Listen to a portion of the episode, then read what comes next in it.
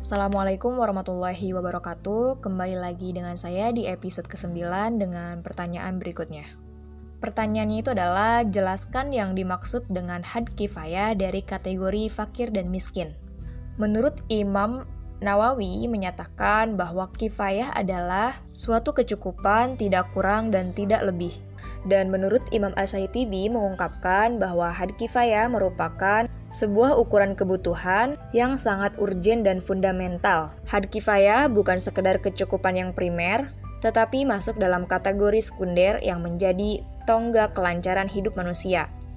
Berikutnya adalah fakir dan miskin.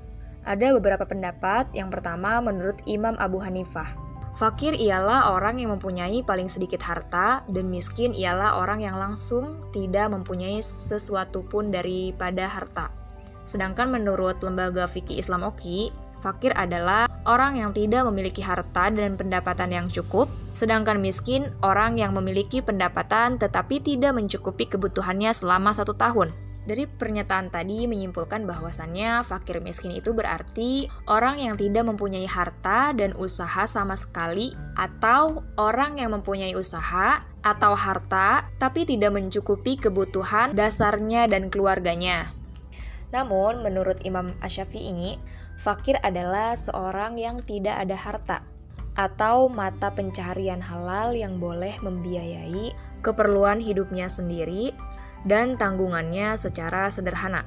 Sedangkan miskin ialah seseorang yang mempunyai harta atau mata pencaharian halal yang bisa membiayai kehidupannya dan tanggungannya secara sederhana tetapi tidak mencukupi.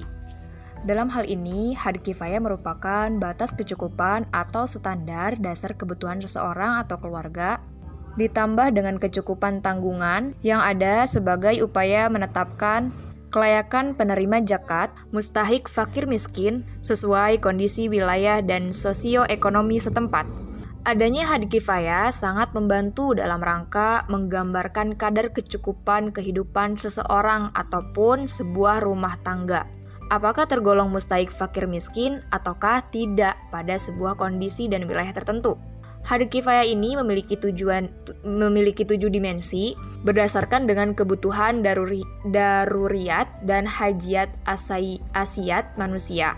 Dimensi hadith kifayah ini meliputi makanan, pakaian, tempat tinggal, dan fasilitas rumah tangga, ibadah, pendidikan, kesehatan, dan transportasi sebagaimana pendapat sebagian ahli fikir bahwa zakat dan sedekah didistribusikan secara propo proporsional berdasarkan kebutuhan berdasar berdasarkan tingkat kebutuhan dan fakir miskin termasuk pihak yang membutuhkan.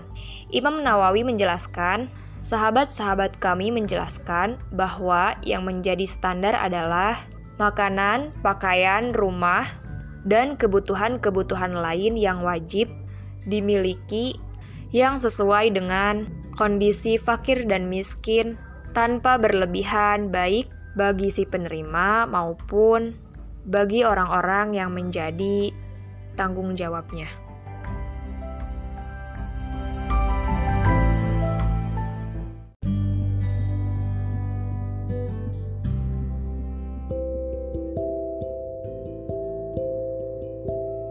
Mungkin sekian jawaban yang dapat saya berikan. Kurang lebihnya mohon maaf. Wallahu a'lam bishawab. Wassalamualaikum warahmatullahi wabarakatuh.